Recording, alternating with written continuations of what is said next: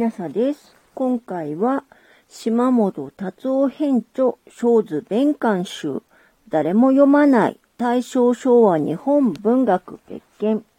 折口忍死者の書、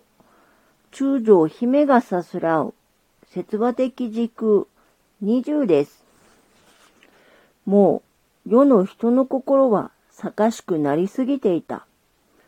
一人語りの物語などに芯を打ち込んで聞くもののあるはずはなかった。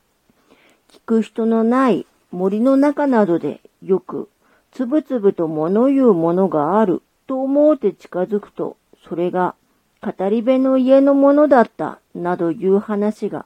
どの村でも笑い話のように言われるような世の中になっていた。田島の語り部のオーナなども都の上老の物疑いせぬ清い心に知る限りのことを語りかけようとした。だが、たちまち違った氏の語り部なるがゆえに、追いのけられたのであった。そういう聞き手を見当てた刹那に持った終身の深さ。その後、地震の家の中でも、また、伊織堂に近い木立の陰でも、あるいはそのところを見下ろす山の上からでも、いらつめに向かってする一人語りは続けられていた。史実として村々に語り部がいたか否かはわからないが、すでに言葉は文字に書かれる時代になっていた。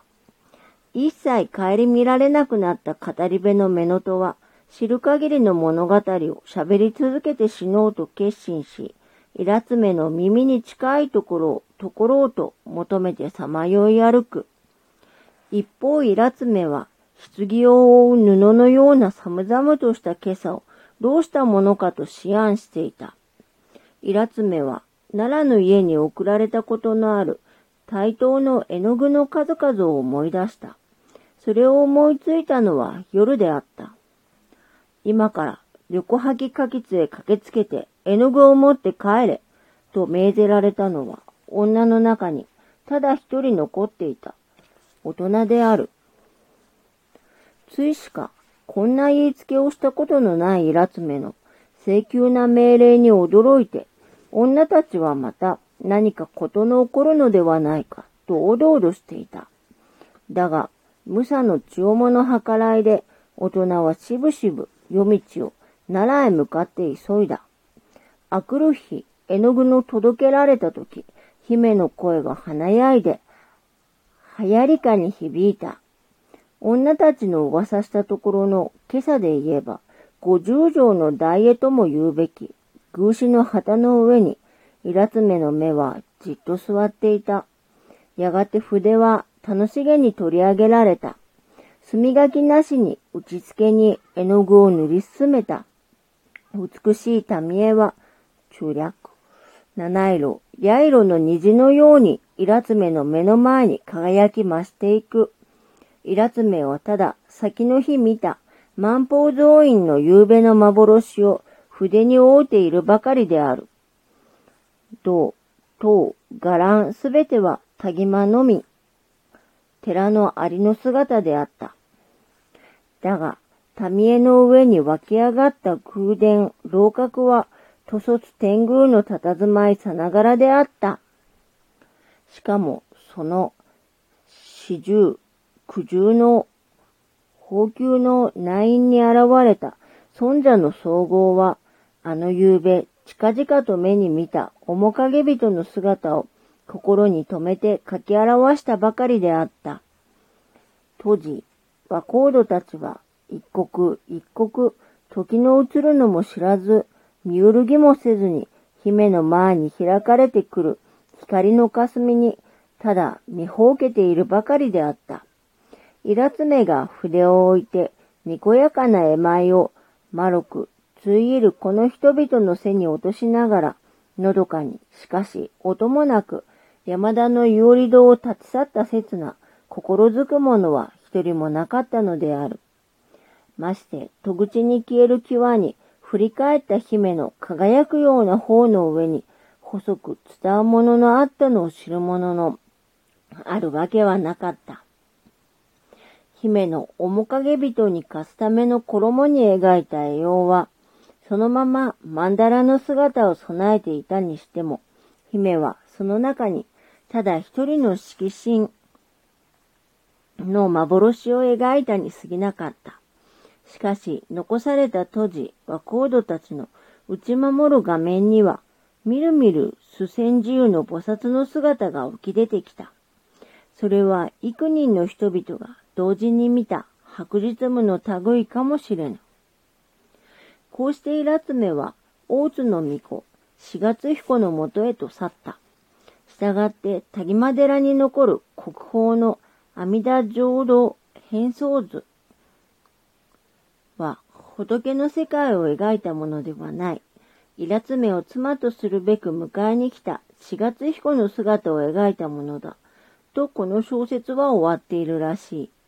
この小説に登場するイツメや藤原中丸、大友の宿名、やかもち、田木間の人々の希望の星である一族の娘が生んだ天皇は、数年後に大破局を控えた世界に住んでいる。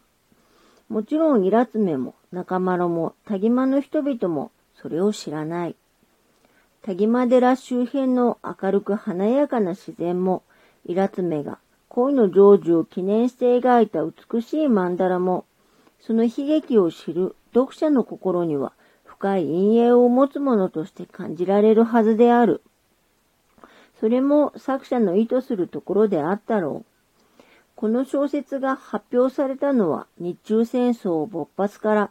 約にねんごのことであるが、ろくねんごに作者の住んだその世界、荒人神昭和天皇をいただく大日本帝国、新国日本は大崩壊を迎える。それを作者は知らない。戦後の読者である我々だけが知っているのだ。折口は、私の中将姫のことを書き出したのは、神の嫁という短編未完のものが初めである。と、山越の阿弥陀像の外因に書いている。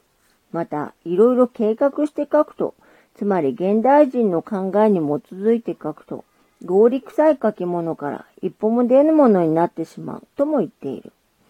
これは歴史的事実や現実の方位などにとらわれないということであろ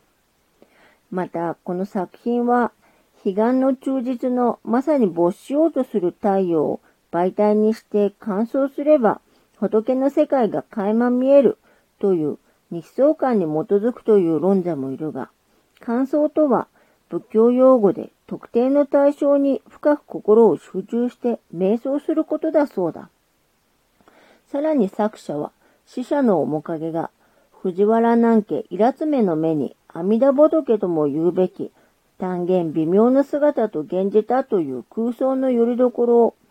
清舟来迎図に出たものだと言おうとするのでもないと書いている。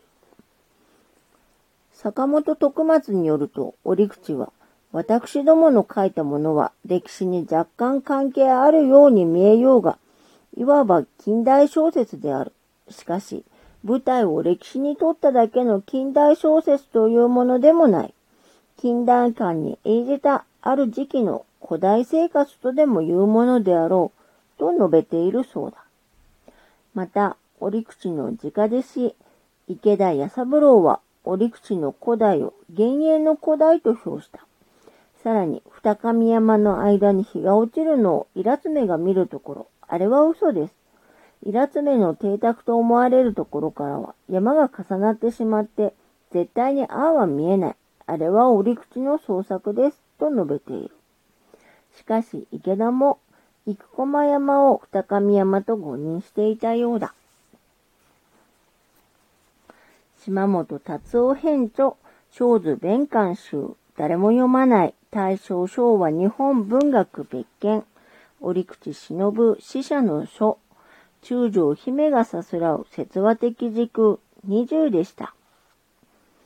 あなたが聞いていらっしゃるのがもし夜でしたら、よく眠れますようにおやすみなさい。